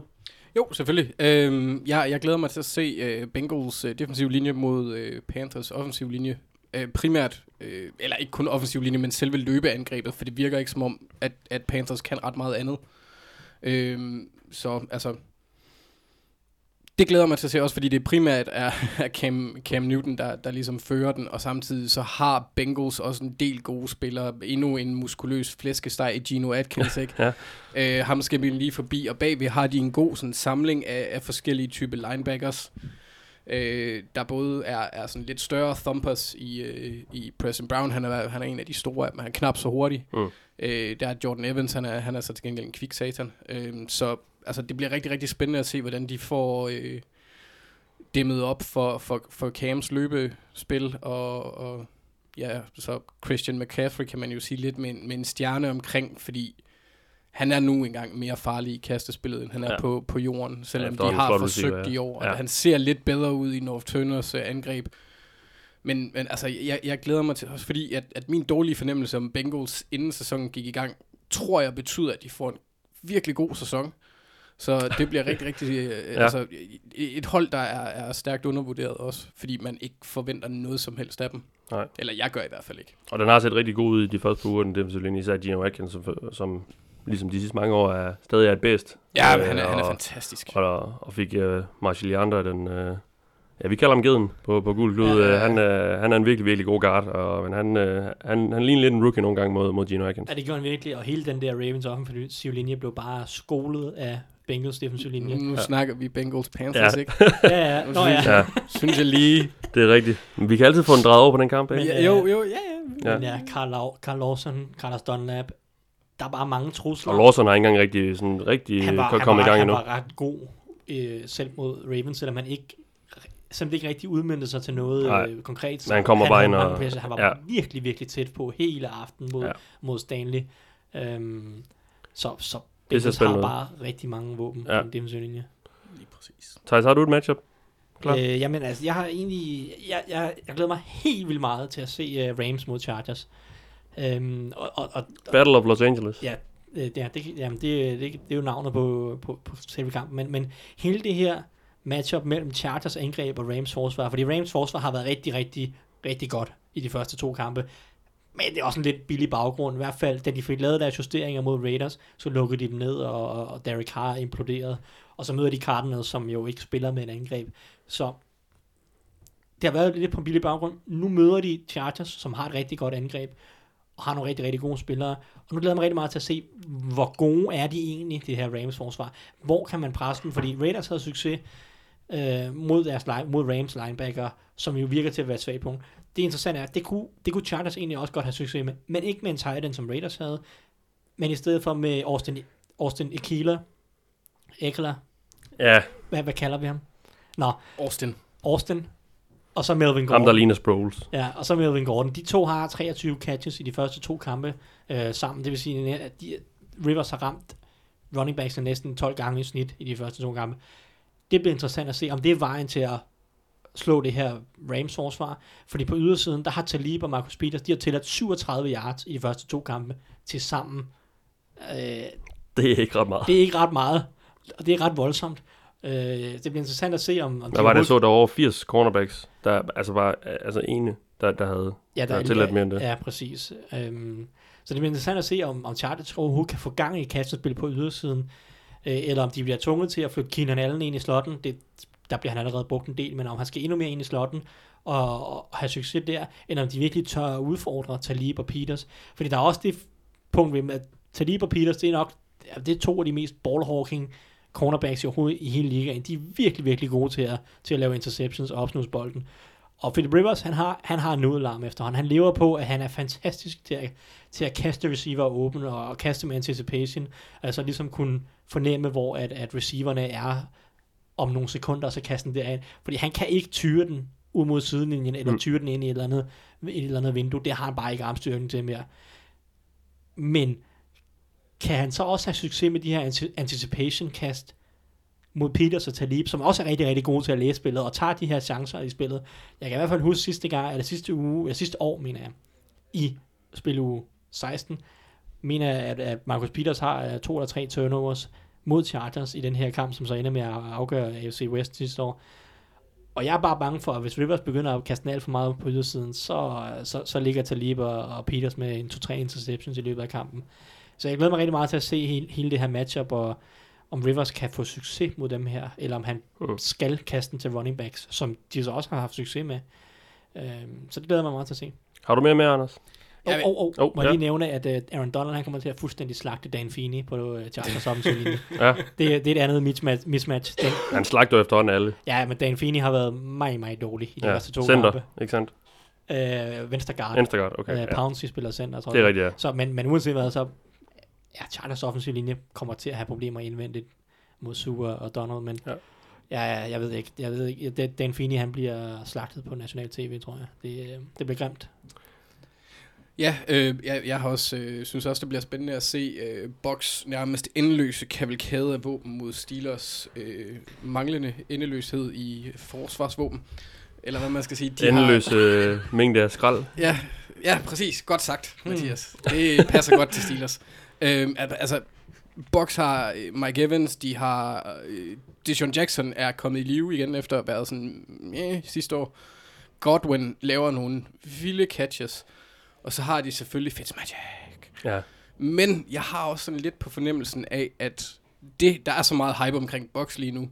Steelers forsvar er så elendigt, så jeg ser bare trap game blinke i mine øjne lige nu. Så jeg, altså, du tror, altså Steelers kan... Det er Buccaneers trap game. ja, eller- Buccaneers trap game. Ja, Så du tror, at Steelers har en god chance for at overraske? Jeg, jeg, jeg, kan i hvert, jeg har sådan en fornemmelse, at det er ikke, altså som jeg også jeg, jeg har skrevet i mine noter, det er ikke baseret på andet end en, en fornemmelse af sådan af eksterne faktorer, der ligesom spiller op mod hinanden. Fitzmagic's magic. Ja, lige præcis, og hans, øh, hans evne til at løbe tør for Magic også. Ja. Øhm, så det bliver rigtig, det, det, den glæder jeg mig rigtig, rigtig, rigtig meget til at se. Også fordi, at Box simpelthen bare har overrasket så positivt. Så det Ja. bliver jo også, altså, hvis de kan fortsætte fedt, så bliver det en fed kamp at se, specielt for øh, mig og dig, ikke så meget for Thijs. Nej, øhm, så, og, og hvis Steelers de kan vinde, så bliver det jo fedt for Thijs, og så er vi jo alle glade. Ja. men, Men- det er... Men, Lad os lige få dig ind på den. øh, Altså, hvordan ser du det her forsvar match op med, med alle de våben, som Box har? det, det, bliver, det bliver grimt, Ja. ja. sandsynligvis. Øhm, men det er interessant i forhold til det her med, med Buccaneers. Jeg vil også gerne sige, at sidste uge, der sagde jeg jo, at, at, at Winston han får lov til at starte, når han kommer tilbage. Det er jeg ikke sikker på længere, fordi jeg sagde også i sidste uge, hvis, Nej. hvis, hvis, hvis, Fitzpatrick han bare fortsætter, og de er 3-0 til den tid, så kan de jo ikke sætte Winston Nej. tilbage. Og Selv lige- hvis, han, hvis, selv hvis han spiller sådan en mellemkamp, så... Ja, hvis han spiller en mellemkamp mod Steelers, og de taber de 2-1, så tror jeg stadig, at Fitzpatrick får lov. Så nu efter de her to brandkampe, der er jeg ret sikker på, at Fitzpatrick han har fået sikret sig en eller to kampe mere som starter, inden Winston får lov. De skal, der skal være to eller tre kampe i træk nu, hvor, at, hvor at Fitzpatrick er middelmådig, før at de skifter, tror jeg. Det kan så også godt se, fordi det kan jo også godt ske, fordi øh, vi Ja, har jo ja. set ham, han er jo enten ja, Fitzmatrick eller Fitzpatrick, øh, som, som vi kender ham normalt, øh, meget, meget, meget øh, lavt niveau. Ja, ja. Øh, men, sådan men, men, enten men, det, men det, det bliver stadig ikke uge 4, så at Winston får Nej. lov til at komme tilbage. Det er så nok tidligst uge 5 eller uge 6, tror jeg. Men, men anyway, det interessante med Buccaneers-angrebet, fordi jeg, øh, i, i uge 1, der tænkte jeg, okay, det, er bare, det, det var bare en enlig svale, og Fitzpatrick gik bare amok mod Saints, så det var, det var bare mærkeligt. Så gjorde han det lidt igen mod Eagles her, og så tænkte jeg, okay, nu bliver jeg simpelthen nødt til at kigge Det er et nærmere- godt forsvar. Ja, nu bliver jeg nødt til at lige at kigge nærmere på, hvad fanden der foregår. Og det interessante er, reelt set, så lever Win- uh, Fitzpatrick lige nu på, han læser banen utrolig godt, og så, og så vinder alle de her mange våben, som Anders snakker om, de vinder bare deres 1 mod 1 matchups. Han, han, fordi han holder ikke på bolden ret længe, hvilket jo tidligere har været et problem for ham, og han tager alle mulige hasarderede beslutninger. Hans beslutningstagning er, rigt, eller, tagen er rigtig, rigtig god lige nu. Mm. Han, han vælger hele tiden de rigtige matchup, og så stoler han bare på, at de receiver vinder de matchups, og det gør de så. Øh, det er lidt det samme med Mahomes. De holder ikke på bolden ret længe, så de giver ikke mulighed for, at pass rusher kommer ind. Og så, de, øh, og så vinder de her vilde våben bare deres imod matchups. Det interessante er så, hvis de så møder et hold, hvor de, de der receiver og sådan noget, ikke vinder de her imod matchups hele tiden, eller at Fitzpatrick ikke læser spillet helt så godt, så han holder en lille smule mere på bolden. Hvad sker der så? Fordi jeg synes stadig, at den offensive linje hos Buccaneers har set problematisk ud, fordi Tarkovs han legede i den her kamp. Det var bare ligegyldigt, fordi Fitzpatrick snap bolden så hurtigt. Det er ikke meget længere, at, Fitz- at, at, at Fitzpatrick skal holde på bolden, før de her angreb kommer til at se markant anderledes ud. Fordi de har ikke noget løbespil. Og, så så det, det er det interessante med Buccaneers angreb. Kan Fitzpatrick blive ved med at hele tiden tage de rigtige beslutninger? Og kan de her receiver blive ved med at vinde de her 1 mod 1 matchups? Det kan de nok godt mod Steelers, men, men mod andre hold, ikke? Og så samtidig så har øh, Ryan Fitzpatrick jo, han har- det er tydeligt, at holdet elsker ham. Altså, det, der er en rigtig god kemi blandt spillerne, specielt på offense, hvor man godt har kunne se tidligere, at James Winston, han har været sådan lidt, what? Ja. Altså det, det, her, out, det her outfit, han møder op i, som Ja, efterhånden er fantastisk. gået fuldstændig viralt, det er jo uh, Deshaun Jacksons, som Ja. han uh, efter sine... jeg ved ikke, om, han, om det var aftalt, eller hvad det var, men han, han tog det i hvert fald på, Ja. og uh, lignede en, uh, en, en fattigmandsudgave af, af Conor McGregor. Lige præcis. Ja, så uh, ja, det, det, var, det var en oplevelse. Ja. Nå, Thijs, du skal snakke lidt mere, fordi du har et Men match med til os. i forhold til det her er med nu. beslutningstagning, kan, stoler vi på, at Winston kan gå ind og tage de samme beslutninger? Fordi lige nu vinder de på beslutningstagen og gode receiver. Hvis du piller et af de elementer ud, hvad, hvad sker der så? Ja, Fordi ja. Winston har netop haft en tendens til tidligere år, og ikke at kunne tage de rigtige beslutninger, og netop holde på bolden for længe. Så det er en anden grund til, at man måske vil prøve at køre Fitzpatrick i lidt længere tid. Men uh, ja, ja det, var, det var alt omkring uh, Buccaneers. Men du har et, uh, du har et matchup mere med, ikke sandt? Øh, ja, det skulle jeg, skulle jeg mene. Nu skal jeg lige finde det. Jeg, jo, øhm, det er interessant øh, omkring Frank Reich og Jim Coles head coach, Ja. ja. han, er, han blev jo Coles head coach, øh, efter Josh McDaniels han sagde nej alligevel. Så nu møder de, øh, nu møder de Philadelphia, og det er Frank Reich mod, den, det er ligesom den tidligere sparringspartner i Jim Swartz. De har jo gået, gået, er stået over for hinanden utrolig meget i, i træning i, gennem de sidste par år. Og han kender Til mange- Swartz defensiv koordinator i Philadelphia. Ja. Præcis, og han kender mange af Jim Swartz tendenser formentlig, og kender det her forsvar ud og ind. Og Coles ser jo sneaky gode ud på en eller anden måde. De var tæt på at slå Bengals i Witt, som Bengals har set gode ud mod Ravens, og de vinder over og Redskins ret rimelig overbevisende her i uge 2. De, de kunne godt have tabt den, og Redskins laver nogle fejl, og jeg ved ikke hvad, men, og Andrew Luck kunne have kastet en par, et par interceptions mere. Men de ser rimelig gode ud, både for offensivt og defensivt. Og jeg glæder mig bare rigtig meget til at se det her matcher, fordi Jim Schwartz er en aggressiv defensiv koordinator. Han kan godt lide at blitze, han kan godt lide at efterlade øh, cornerbacks lidt en mod en på ydersiden. Øh, I hvert fald ofte. Og Colts har været utrolig meget quick passing, short passing hele tiden til tight ends og slot, slot receiver og running backs. Det er interessant at se, om han også kan have succes mod det, mod, eller med det mod James Ward og, og hans aggressive forsvar, fordi jo, hvis han, han blitzer, så kommer det til at være en succes, men hvis James Ward han står lidt tilbage, så er jeg ikke helt sikker på, at, at, at, at de kan forsere nok taklinger og flytte banen nok.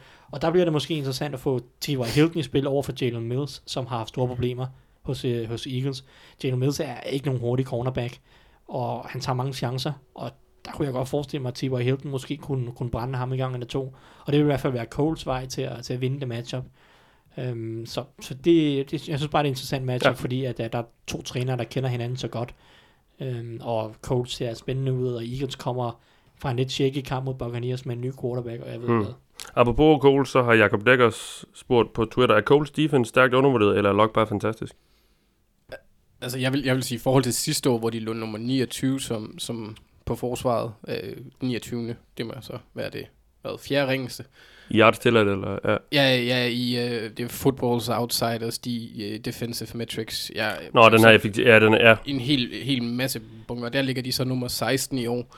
Det er jo en, en, en væsentlig lige opgradering. Altså, vil jeg også sige, at Andrew Luck giver selvfølgelig en forskel, eller gør selvfølgelig en forskel, men han har heller ikke været fantastisk. Altså 179 yards og to interceptions. Det er vist kun i Dallas, at man føler, at det er en franchise quarterback værdigt. Øh, ja. så altså, Men det, han det er en sød selv, blanding. jeg. Ja, Ja. og han er bedre, han er væsentligt bedre end Jacoby Brissett, som selvfølgelig ikke er en dårlig quarterback, men Mm. Andrew Luck er bare bedre.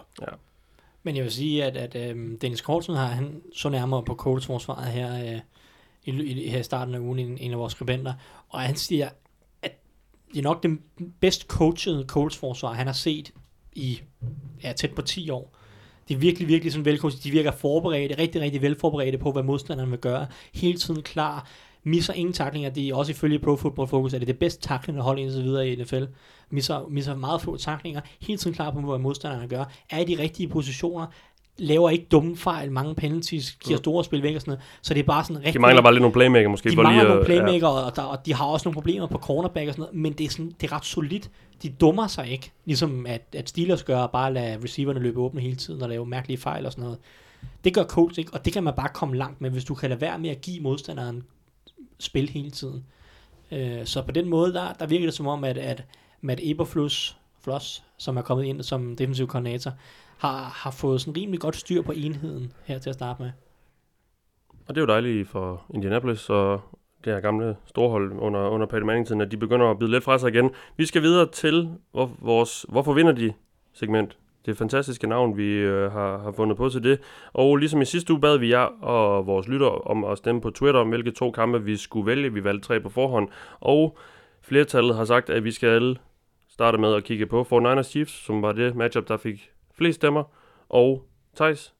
Ej, ved du hvad, vi tager lige Anders, fordi du har lige snakket, Thijs. Øh, hvorfor vinder Chiefs? Um, det gør de, øh, fordi at Andy Reid han ligger en fantastisk e- gameplan. Han skal nok finde hullerne. Um, altså man kunne tydeligt se på forskellen i kamp 1 til kamp 2, at Reid han havde set, at Steelers forsvar, de gad simpelthen ikke at dække tight ends op.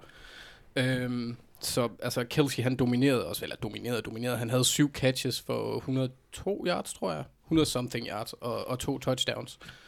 Øhm, altså det ville ikke undre mig, hvis det i, i den her omgang blev, øh, øh, hvad hedder det, Kareem Hunt, der, der, fordi Chiefs har så mange forskellige våben at slå på. Øhm, jeg tror, det er hans tur til at være fokus mod Vikings, der opgav Niners 6 receptions til Dalvin Cook. Det er jo selvfølgelig ikke voldsomt, men godt 50 yards. Og, og mod Lions, der var det Theoretic, som selvfølgelig udelukkende nærmest griber bolden, men han havde ni bolde grebne. Så øhm, ja, altså igen det der, jeg ved ikke om det er en tendens, men jeg kunne godt se, at det, det virker lidt som om, at der er en, en individuel anderledes plan til, til hver kamp, hvor der er et fokus på, en, på et vist matchup.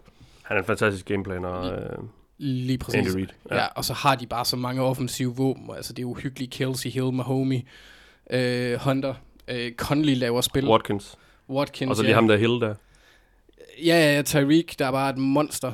øh, ja, ja, mi- Watkins, han var til sidst, fordi han bliver kaldt en nifty lille kat, for det havde jeg lyst til. Ja. Så altså, det jeg virkelig godt kan lide ved Mahomi, det er også, hvor han placerer bolden, når han kaster den. For specielt, jeg synes, det er exceptionelt tydeligt på, øh, på Kelseys to touchdowns. Der ligger bolden sådan, at han kan ikke stoppes, fordi han er i fremdrift, og han griber bolden. Bolden er kastet så hårdt, at han nærmest bliver trukket ind over ja. linjen. øhm, så øh, det, han, han giver receiveren rigtig gode muligheder for yards after catch, og øh, ja, altså det synes jeg bare, øh, han generelt har Mahomi været virkelig imponerende. Jeg Ja. kan også godt lide at sige Mahomi. Det er Ja, også en af grundene til, at de vinder. Ja. Øhm, og så har de et, et, øh, et vanvittigt godt special teams. De er nummer et i ligaen. Deres angreb er nummer et i ligaen. Deres forsvar er så det sidste i ligaen, så det er sådan Ja, ja, ja, lidt, lidt ja. det ekstreme. Og Harrison Butker, han er 100% på field goals i år. Han er Men det var lidt det, vi, vi forventede af Chiefs første sæson. Øh, vanvittige øh, angreb og et øh, vanvittigt dårligt øh, forsvar. Ja, Ja. ja. meget, meget. Og det har ikke skuffet indtil videre. Måske har det øh, i hvert fald angrebet, Ja, angrebet har og- overrasket. oversteget. Det var endnu, øh, endnu bedre, Ja, end ja, ja. forventet. Ja, Du, det er øh, smukt. Ja. Thijs, du så Chiefs i weekenden Ja. øh, slå dine Steelers. Nu skal du argumentere for, for Niners. Øh, Steelers formåede ikke at, at stoppe øh, med Holmes og, og, og, og, for, og, og Chiefs. Kan 49ers gøre det? Og i så fald, hvordan? Ja, I hvert fald nok til at vinde. først og fremmest, så skal du kunne score mange point. Ja. Hvis du skal slå Chiefs, fordi du kan ikke, du kan ikke lukke Chiefs helt ned. Det handler om at begrænse dem i en eller anden grad, så skal du selv score point. Det kan 49ers godt. Shanahan, ligesom Reed, er en af de bedste offensive hjerner i, i, i NFL. Og der er masser af muligheder mod det her forsvar. Vi så Jesse James og Steelers havde 120, 130 yards, tror jeg, og et touchdown.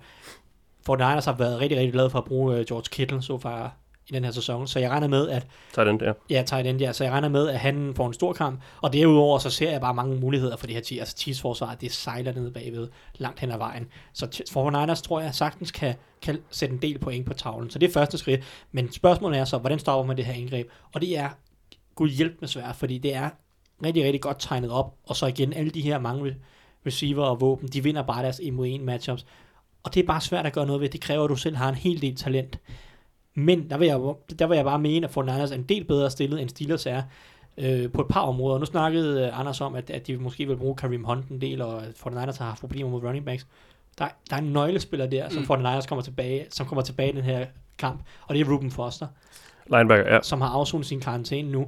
At få ham tilbage, netop for at stoppe running backs, og for at stoppe løbet, og for at stoppe alt omkring line of scrimmage, kommer til at gøre en kæmpe forskel. Og ham og Fred Warner, tror jeg godt kan stoppe en del af det her short passing, som Chiefs har. Fordi Chiefs, de, de kan det hele. De kan lave korte kast, screens, angreb, der er dybt øh, og alt muligt. Og, og lad os håbe på, lad os, lad os, for skal satse på, at Fred, at Fred Warner og Ruben Foster kan stoppe det korte i en anden grad. Og forhåbentlig også dække Travis, uh, Travis Kelsey op. Uh, og der, der får de nok også noget hjælp fra safety til Kiski Tart, som også er en fin spiller. Så allerede der er der en hel del mere talent, end hvad Steelers havde arbejdet med. På ydersiden, Richard Sherman, det går lidt under radaren, men han har altså spillet en god sæson indtil videre. Han har, givet, han har opgivet et catch et catch indtil videre i sæsonen. Det kommer nok, det kommer han, også, til- han kommer nok til at opgive et eller to mere mod Chiefs. Men bare det at have en solid cornerback, som du nogenlunde kan stole på, kommer til at betyde rigtig, rigtig meget. Så er der sådan lidt problemer modsat med, med Akello, Akello Witherspoon, som er lidt mere tvivlsom. Men kan Chiefs, øh, undskyld, kan 49ers stå tilbage i deres dybe cover 3 forsvar, som de godt kan lide, så kan de måske tage de fleste dybe skud væk, og så holde Chiefs foran dem, og så handler det om at takle godt. Så skal du takle godt mod alle de her vanvittige spillere, som, som Tyreek Hill og Sammy Watkins, som er gode, når de har bolden i hænderne. Det får vi at se, om 49ers kan, men det er, det er opskriften. Det er at stå dybt i cover 3, tage det dybe væk så godt som muligt, og så komme op og takle godt, når Chiefs de kaster den kort. Øh, og det er så, det er, at Fred Warner og Ruben Foster forhåbentlig spiller nogle rigtig gode kampe, og så kan de ho- holde Chiefs på 25 point, og så selv score 30. Det, Ja. det, det er måden at, at vinde på for 49ers, tror jeg.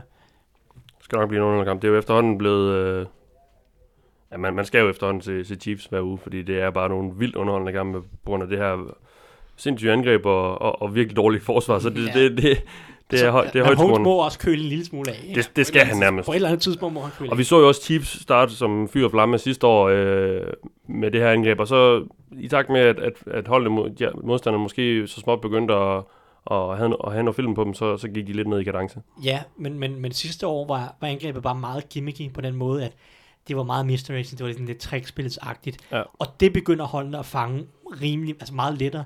Nu, det er rimelig simple spil, det er bare godt tegnet op, og så vinder de her receiver bare en mod en. Ja. Og det er bare svært at gøre noget med, medmindre du har rigtig, rigtig meget talent, og så skal du være Jaguars eller Vikings eller mm. noget stil.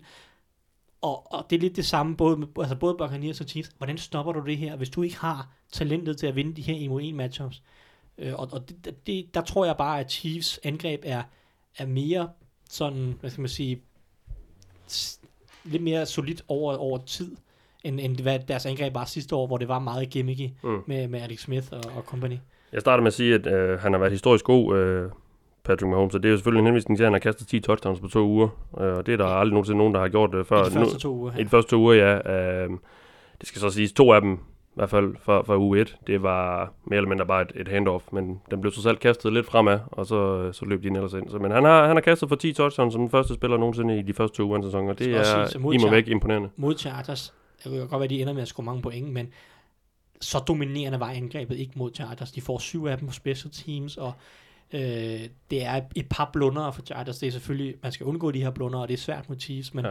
det er et par blunder dybt, som Tyreek Hill, han bare øh, slagter Chargers på, ja. men resten af tiden var Chargers sådan set nogenlunde Ja.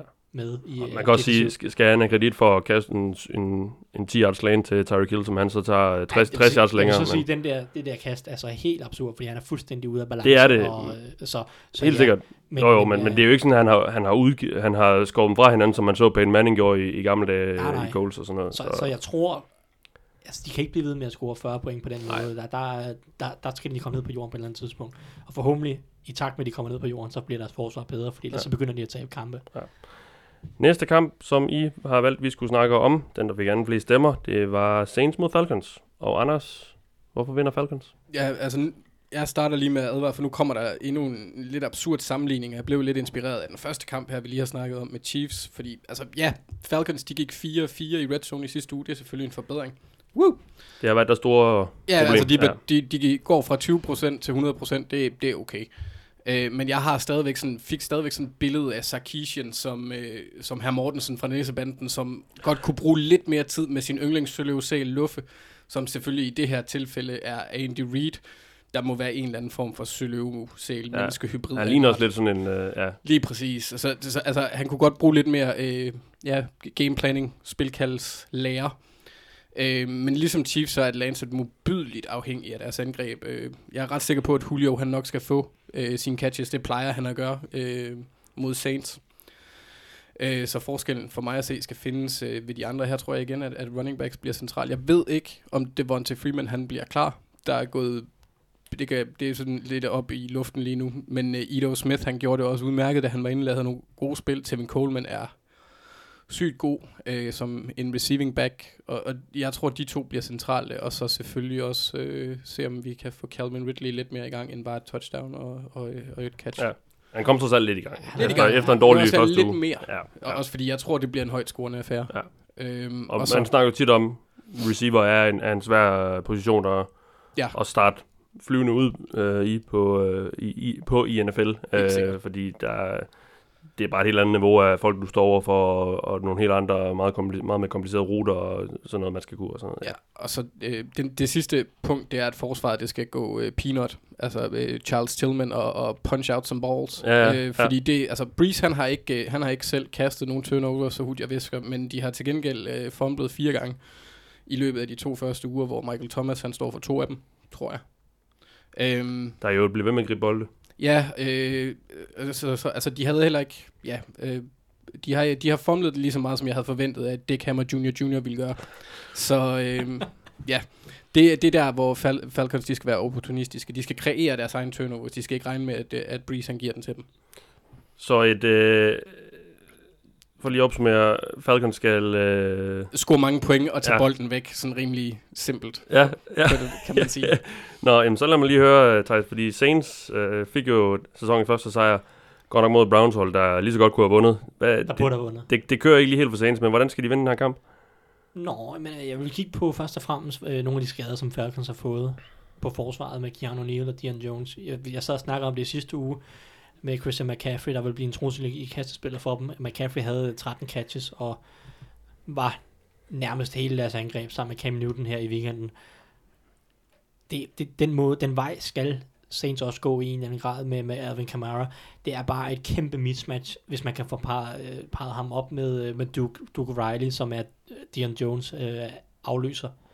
Fordi Riley, han er bare ikke nogen særlig god spiller, og han misser rigtig mange taklinger. Og mod Kamara, der har super, super lækre fødder, og bare fantastisk retningsskift, der, der vil det være et kæmpe mismatch, og en vej, som Saints kan, kan flytte bolden rigtig, rigtig meget på. Så det, det er første, første punkt for Saints, vil jeg sige. Og så vil jeg sige, at, at Falcons offensiv linje, jeg, jeg, jeg, ikke, jeg synes ikke, jeg har været så imponeret over den, og nu har de lige mistet Andy Levistra på venstre guard derudover. Så jeg sidder og tænker, om Saints ikke godt kan vinde det matchup op foran med Cam Jordan og Alex Okafor. Så sågar Marcus Davenport har haft et på okay spil. Øhm, og David Onyemata indvendigt også. Så den, den kvartet af, af Saints-spillere, det er nok dem, der primært skal stå for pass rushet. Jeg tror egentlig godt, de kan skabe problemer for den her Falcons offensive linje, som jeg, jeg, jeg helt synes har, har imponeret mig så meget. Jeg ved godt, de har mødt Eagles blandt andet, som, som også har en vanvittig defensiv linje, men jeg tror godt, Saints kan, kan, kan skabe nogle problemer der. Ja. Øh, og så jeg ved ikke, om, om Saints får succes med det, men der er måske en mulighed for, at løbespillet kommer mere i gang, end det har været indtil videre. Fordi Falcons løbeforsvar, det har bare ikke været super godt. De tillader tredje flest yards øh, per løb i, i sæsonen indtil videre. Så jeg ved godt, de ikke har Mark Ingram tilbage, men jeg tror også, Camara han kan finde noget succes på jorden. Så reelt set, så handler det meget om Camara. Øh, fordi jeg tror, Drew Brees, han skal nok levere en nogenlunde stabil præstation. øh, præstation. Øh, og så, jeg ved ikke med Saints forsvar, at det har sejlet, men altså, håbet er jo, at, at det, skal være, det skal være bedre, og de, de har jo talentet til at være bedre. Så det er mest, at de skal være med at give så ufattelig mange lange spil op. Jeg tror, at Saints, de, øh, de er, det, eller det er det hold i ligaen, har tilladt flest, øh, flest catches på over 20 yards. Og det, det må simpelthen det må ophøre på et eller andet tidspunkt. Ja. Og, og det skal ophøre mod Falcons. Vi skal videre til ugens overraskelse, hvor jeg har bedt om at tage et par bud med på det. Anders, Yes. Øh, Titans over øh, Jaguars er min ugens overraskelse. okay, ja. Øh, det baserer jeg, og det er måske lidt farligt, fordi jeg baserer det på sidste år, hvor Titans gik øh, 2-0 mod Jaguars i divisionen. Øh, blandt andet. Øh, nu har de jo så fået en ny træner og alt muligt, så det er jo ikke sådan super overførtbart. Eller det er i hvert fald ikke sikkert, at jeg følger med i år, men altså, selvom Texans de var øh, ringe coachet i sidste uge, så skal der alligevel lidt til at vinde, når ens to startende tackles er skadet. Backupen var vist også skadet, den ene backup. Plus du starter Blaine Gabbert, og du vinder. Det, det, det tror jeg næsten er lige så uhørt, som at Blake Bortles, han, han kaster lasers på øh, imod Patriots. Altså det, Ja. ja. det var det var godt lavet af, af Mike Rabel og company. Mm. Så, så det er der, jeg ser den største overraskelse. Ikke at jeg som sådan tror super meget på det, men det kunne godt ske. Jamen, jeg har også overvejet den, fordi det, er bare sådan lidt, når man har vundet så stor en kamp, som Jaguars har mod Patriots, så ja. Kan man godt finde på at, at møde lidt hals, halssårende op til ugen efter. Ja. Har du et bud med på en overraskelse, Thijs? Jamen, jeg har ikke helt kunnet beslutte mig, fordi jeg har egentlig, jeg er egentlig fristet af at sige 49ers over Chiefs, for jeg tror faktisk godt, at de kan outscore dem. Eller det vil sige, jeg tror faktisk godt, at forsvaret kan holde Chiefs under 30 point. og så, og så er der rimelig gode chancer for, at, at Shanahan smider flere point på tavlen. Men jeg vil alligevel gå med Oakland Raiders over øh, Miami Dolphins. Ja. Fordi det kan godt være, at Dolphins er 2-0. Øh, Jeg er stadig ikke super solgt på, hvor, hvor, hvor godt et hold det egentlig er. Og Raiders har været ret godt med i begge de to første kampe. Første halvleg mod Rams, og så derefter øhm, mod Denver. De burde på alle måder have vundet mod Denver. Mm. Så, så jeg har... Jeg tror egentlig, at Raiders kan finde rimelig god offensiv su- succes mod Dolphins. De, Raiders er rigtig meget short passing til tight ends og running backs og quick passing på ydersiden til receiverne. Og jeg, jeg synes ikke, at Dolphins er så godt tackling i hold. Jeg synes, de misser mange taklinger, og deres linebacker er ikke så gode i opdækningen. Så der ser jeg nogle muligheder for Raiders. Og så øh, tror jeg også, at Raiders kan få lidt succes, måske lidt pass rush for en gang skyld, mod Dolphins offensiv linje, som jeg synes indvendigt ser lidt shaky ud, øh, specielt efter de har mistet Josh Sitten for sæsonen. Så, øh, så, så er jeg ikke helt solgt på Daniel Kilgore, Jesse Davis Mhm. og Ted Larsen. Så, så måske kan Raiders faktisk få noget pass rush i, i den her uge, og, og så, så tror jeg, at de sniger en sejr hjem over, over delfinerne dernede. Det er lige før man under Gruden, der han så lidt øh, detroniseret ud. Der. Jeg synes, jeg vil faktisk, altså, nu har vi kritiseret Gruden meget. Jeg vil faktisk give en del respekt til Raiders, fordi jeg synes, de kom ud og kæmpede rimelig hårdt i sæsonen og har gjort mange fine ting øh, langt hen ad vejen. Det er tydeligt at se, at der mangler noget talent på vit- Ja, vitale ja. positioner, men spillerne kæmper uden tvivl, eller tydeligvis for Gruden, og, og kæmper uden tvivl for projektet, lige nu i hvert fald. Det er klart, hvis de taber de første fem kampe, så kan det godt være, at de mister noget gejst, men, men indtil videre, synes jeg faktisk, det ser rimelig solidt ud, og Grudens angreb virker ikke outdated som sådan. Nej. Så øh, jeg synes faktisk, at Raiders har, har, har kommet, er kommet hederligt fra start, selvom de har tabt de to første kampe. Det kunne have set meget værre ud. Du kan bare se på Bills og Cardinals, hvor piv elendigt det har været. Og, og Carr kastede den længere end 5 yards et par gange også. Og, og hvad Ja. ja, gik han Imponerende. 29 for 32 eller sådan noget. Fuldstændig sindssyg completion. Øh. Ja, jamen, altså, der er stadig rigtig, rigtig meget short passing i det, men han, han tog et par kast ned ad banen til Amari Cooper specielt, som faktisk for en gang skyld også præsterede. Så Mm. de burde virkelig have vundet over Denver på alle mulige måder, men på en eller anden måde, så var der bare den der Denver Magic over september måneden, eller september måneden på hjemmebane. Den holder du stadig i. Jamen, den holder jeg stadig. Nu kommer de ud på, nu, nu møder de jo Ravens på udebane, ja, nu så taber de udebane. Ja, ja, ja. Jamen, øh, det må vi jo så se. Det håber jeg også, du har ret i, Thijs. Og så vinder Coles over Philly. Du hørte det her først. Have some fun, bro. We ain't got to talk about too much. Let's go have some more fun, Sharon. We just having fun and we working, baby. That's it, baby. Vi skal sætte vores picks for den kommende runde, og vi starter med Thursday Night kampen, som vi jo bevidst ikke har snakket så meget om, men det bliver et øh, hæsblæsende øh, matchup mellem Cleveland Browns og New York Jets. Hvad, øh, hvad, hvem tror I, der vinder der? Browns, Browns? Ja. Okay. De har været tæt på to uger i træk nu. deres, deres forsvar er ret godt. Øh, Jets angreb så popert ud i den her uge. Øh, Sam Darnold, han ligner en, som ikke helt er klar, vil ja. jeg sige. Øh, men Kom lidt ned på jorden igen efter en, en fin debut. det gjorde han, ja. Altså, hans hype, hype train, det, det var high i, i sidste uge. Ja. Ja. Men øh, øh, jeg har aldrig været super glad for ham som sådan. Men jeg håber selvfølgelig, at han kommer til at blive en, en kæmpe stjerne. Men lige nu, der ser jeg, at, at Cleveland har en stor fordel på, på forsvaret. Ja. Thijs. Jeg tager Jets. Ja. Simpelthen af den grund, at øh, der er rigtig, rigtig mange, der tror, der, eller, det er sådan en kamp, hvor at mange sidder og siger, Den, den nu vinder Browns, Ja, ja, nu ja, vinder ja. Browns. Og derfor siger jeg, at Jets de vinder, Ja. fordi det sker ikke. Så er det jo så mig, der skal være tung på vægtskålen. ja, Og jeg vil godt følge dit uh, argument, Thijs, fordi indtil Browns vinder en kamp, så går jeg altid med den, Ind, de indrøm nu bare, at det er fordi Sam Darnolds bedstefar hedder Dick Hammer. Nej, Altså, det har ikke så meget med det at gøre, Nej, selvom okay. det er et, Ja. øh, et flot navn, men øh, ind, indtil. Browns vinder, der vil jeg altid tage den, de spiller imod. Mm. Og, og de finder altid nye måder at tabe på. Det så vi også i søndags, og øh, må ikke også det sker mod Jets, det tror jeg. Falcon. Falcon, med at cutte deres ponder. ja, under kampen sikkert. Eller så stopper halvdelen holdet, ligesom øh, Vontae Davis, fordi det er så ærgerligt. Nå, Falcons mod Saints, vi har snakket lidt om den. Hvem tror vi på, Anders? Jeg vil gerne sige Saints, fordi deres sæson er slut, hvis de ikke vinder, nærmest. Tror jeg. Nej, det er den ikke. de, de vandt, vandt over, de vandt over Browns.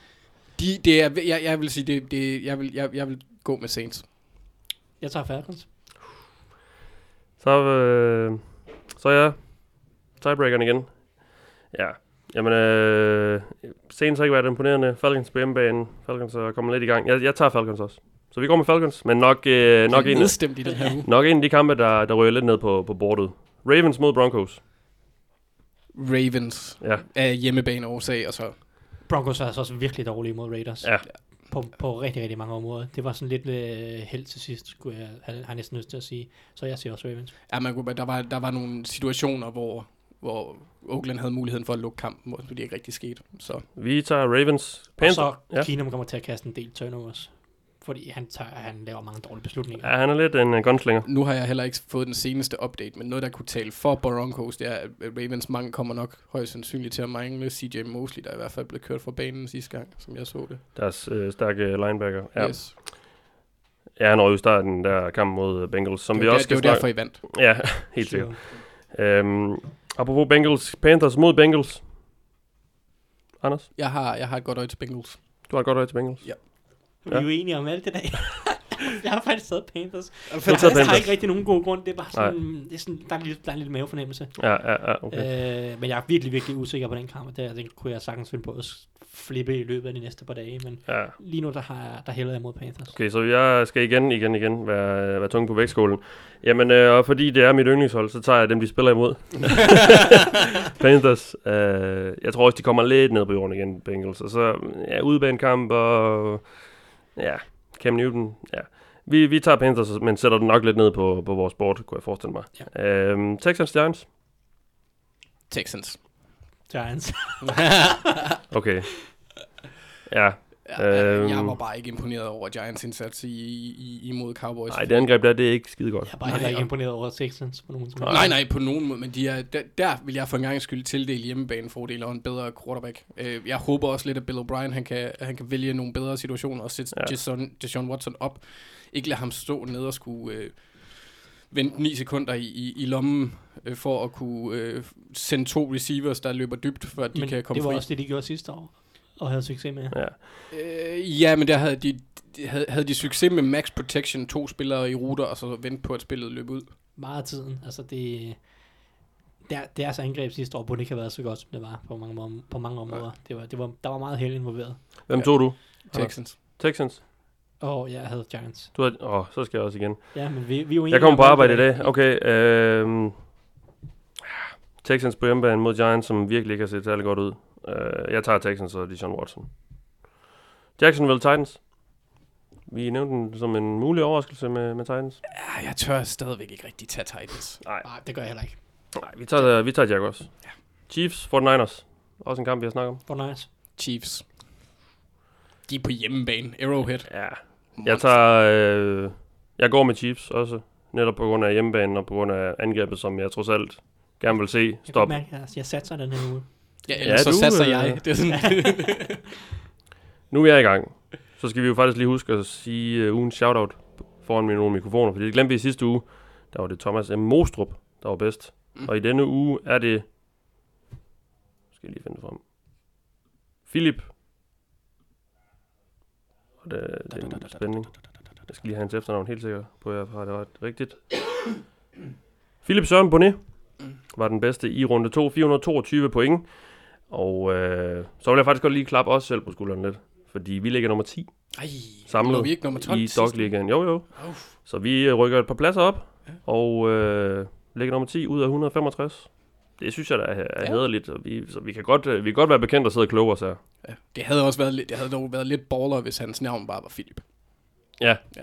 sådan rent, øh, sådan lidt royalt. Øh, nå, tilbage til vores picks i denne runde. Dolphins mod Raiders. Anders? Mm, jeg er egentlig ret meget enig i det, Tyson sagde førhen. Jeg har, jeg har ikke haft et godt øje til Dolphins. Jeg har slet ikke haft et godt øje til Raiders, men de ser ud til at, at i hvert fald kæmpe for det, når de er på banen. Så øh, jeg satser på, at Gruden han får sin første sejr. Okay. Yes, jamen jeg har jo allerede valgt dem som ugens overraskelse, så jeg må jo hellere, hellere holde fast. Jamen, så går vi er simpelthen ikke ligesom med, Anders, der med tager Raiders. Titans over Jaguars, altså så backer ud, når man skal vælge, når man skal sætte point på spil. Jeg vil nok have taget Dolphins. Men øh, vi går Ja. med Raiders. Jamen, du griner altså næste uge, så det Ja. ja. Uh, vi kommer bare til at have en podcast, hvor vi bare sidder og griner hinanden. Ja, det gør vi sådan lidt altid jo. Nå, Vikings Bills. Der har vi vores Vikings. 100 point. Ja, Tror jeg. jeg. Jeg, jeg tror, Ja. at, Øj, at ser Vikings... de dårlige ud, altså, selvom, øh, selvom de har en, havde en dårlig kicker, Vikings, så tror jeg på dem. Jamen, jeg ved ikke, hvordan Josh Allen skal overleve den kamp. Det, øh, De er jo så dårlige Bills. jamen, det bliver, det bliver, øh, Man kan jo håbe på, at, at når Vikings er kommet foran med sådan, du ved, 20-25 point, at så, øh, at så indfører vi nogle college-regler med running clock, eller, eller, eller 10 mod 11. så det- eller så et det går hurtigt, ja. Fordi ellers så, ja, altså hvis Vikings de spiller lights out hele kampen, så er jeg ikke sikker på, at, at, at de vil vinde med, eller 10, eller, hvad hedder det, Bills vil komme inden for 40 point. Ej, kender man Simmer, så kunne jeg ikke forestille mig, at han siger, slap lige af, drenge. Nej. Vi, vi går nok med, vi går med Vikings og sætter nok også øverst. Øh, Så jeg tror ikke, jeg har, har, har lovet for meget. Eagles mod Colts. Jamen, jeg har kaldt den. Colts, så kører vi. Surprise train. I andre må gerne tage Og. Grise i Philadelphia kan vi jo så godt nærmest konkludere. Ja, ja, total krise first overall næste år. Nej, Nej, det siger jeg ikke, men... nej, nej, Øh, men altså, nej. Øh, Det, Deres division er stadig, Tvivl. øh, deres Så. division er stadig ret ringe, men ja, ja, men altså, ikke svingende præstationer. ja, Ja, ja. Men jeg går med Colts, lad os, lad os Okay. lege lidt der. altså, jeg, jeg, jeg læner faktisk lidt i, i, i Thijs' retning også, fordi det, altså, Carson Wentz har jo trods alt siddet ude i et stykke tid. Jeg forestiller mig, at han kommer til at være lidt ligesom øh, øh, Deshaun Watson, der har været, hvor du, kan- du kan tydeligt se, at han er påvirket af hans knæskade. Øh, I den måde, han agerer på, at han lige skal sørge for, at, altså han er lidt mere opmærksom på rushet, end han normalt vil være. ja. Og det kunne jeg også godt forestille mig, at Carson Wentz han ville være, indtil han havde fået et par tisk. Øh, og se, at han godt kan overleve. Øh, men jeg har svært ved det, for det er på hjemmebane. Øh, de har lige tabt. Ja. Jeg tager i. Nu må vi være for nu. Nej, nogle kylling. Og det gør jeg også, så dermed tager, ender vi som dog, øh, som det er jo vel kontor på picks, også at tage dem, øh, fordi øh, vi er to mod en, og sådan er det. Redskins Packers. Packers. Packers. Ja, der er bare kvalitetsforskel på, ja. på QB'en. Ja, Snøvsen vinder igen, og sådan er det. Snøvsen vinder. Packers går vi med. Rams, Chargers. Jeg har, jeg har Rams. Ja. De, de ser bare De ser rigtig gode ud. uhyggelige ud. Ja. Yes. Jeg er enig. Vi går med Rams, og kunne også godt måske sætte den rimelig højt, eller hvad? Ja, det ved jeg ikke. Ja, Ja, okay. Chargers er ikke så Okay. dårlige, men, men ja. Cardinals, Bears. Bears ser, øh, fik deres første sejr. Ja, Godt hjulpet på vej af en Khalil Mack af forsvaret, og Cardinals ser virkelig dårligt ud. virkelig, virkelig dårligt ud. Ja. Øh, Det er også mere baseret på, at... Ja, ja præcis de to ting, du siger forsvar, altså Ja. Cardinals siger, Okay, ser så, øh, fanden elendig ud. Ja, Bears, Bears. Mike, Mike McCoy er en skældsel som offensiv koordinator Ja. ja. i, i Arizona. Så Bears indtil, at McCoy han er tydet på porten om et par uger. Seattle Seahawks mod Dallas Cowboys.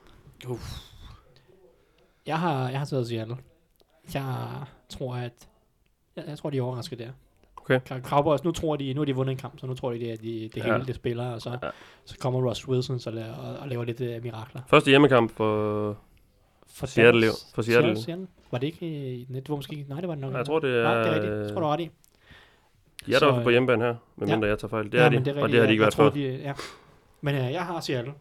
Du har Seattle. Det har jeg også, fordi jeg har, altså, det kan jo godt være, at jeg tog fejl, da jeg grinede af, at bookmakeren, de havde Dallas som favoritter i sidste uge. Men hvis man tager det lange spil, og sådan, der, jeg tror, Dak Prescott har to lange completions, den ene af dem til, til Von Austin. Hvis man fjerner det, så kaster han for 96 yards eller sådan noget. Ja. Altså, det er ikke, Ikke mega godt. det er ikke imponerende. Forsvaret så bedre ud mod Giants. Det kan være på en billig baggrund. Øh, det er jeg ikke helt sikker på. Men øh, de, de, har, de har muligheden for at, at kunne gøre det okay. De har virket bedre end tidligere i år. Ja. Men jeg tror ikke på Cowboys, så jeg tager Seahawks. Godt, så går vi med Seahawks. Li- Lions, Patriots. Patriots. Ja. Højt. Højt. Ja. ja. Matt Patricia, Matt Patricia mod, sin gamle, mod sit gamle hold. Det er meget sjældent, at, at Belichick kan taber til tidligere assistenter. Så Ja. jeg tror kun, Dem har han luret. Josh McDaniel. tidligere assistenter på meget, meget dårlige hold. Ja, dem, øh, dem har han Lions var okay med den her uge. Og ugens sidste kamp. Buccaneers, eller i hvert fald på det her, jeg går ud fra, det er Monday Night. Thijs, det ved du. Er det Monday Night? Ja, det er Ja. han ikke. Buccaneers, Steelers. Det er en lang tirsdag. Nå, øh, jeg, Så jeg går ud fra, at du går med Buccaneers. Når du siger det på den måde. nej, jeg har faktisk taget Steelers. Du har faktisk taget Jeg, Steelers. jeg ved ikke, om det er sådan lidt en, en blind tro på, at uh, de endelig... øh, Hanker op i sig selv, ja. Ja, de hanker lidt op i sig selv, og Mike Tomlin ikke har tabt omklædningsrummet, som, som nogle af jer går og snakker om. Det virker bare lidt for tidligt at snakke om det. Ja. Så jeg tror, at Fitzmagic, han taber lige 5% mere. Han, havde også, han, han var ikke lige så god mod Eagles, som han var mod Saints. Der var lige røget en procent eller to.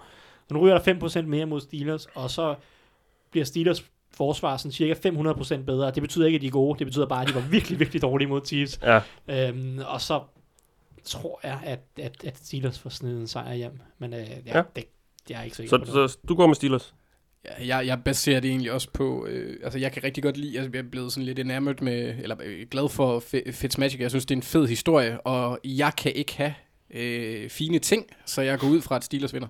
Ja, okay, godt, så går vi med dem. Men nok Antonio, ikke... Antonio Brown er med på arbejde i dag. Uha, breaking news. Som så... I, Og man så, som I så hører godt, han, der er stadig en risiko for, at han får en karantæne af holdet Ja. for at ja. pirke. Men Ja, han mødte ikke op til træning mandag. Ja. Nej. Godt. Øh, jamen, så går vi med Steelers, men nok ikke en, vi sætter mega Nej. højt. Nej. Det var jo øh, rundens picks. Øh, det er gået meget godt indtil videre, så måske øh, kan det fortsætte. ej, det er kun et spørgsmål om tid, før det falder fra hinanden.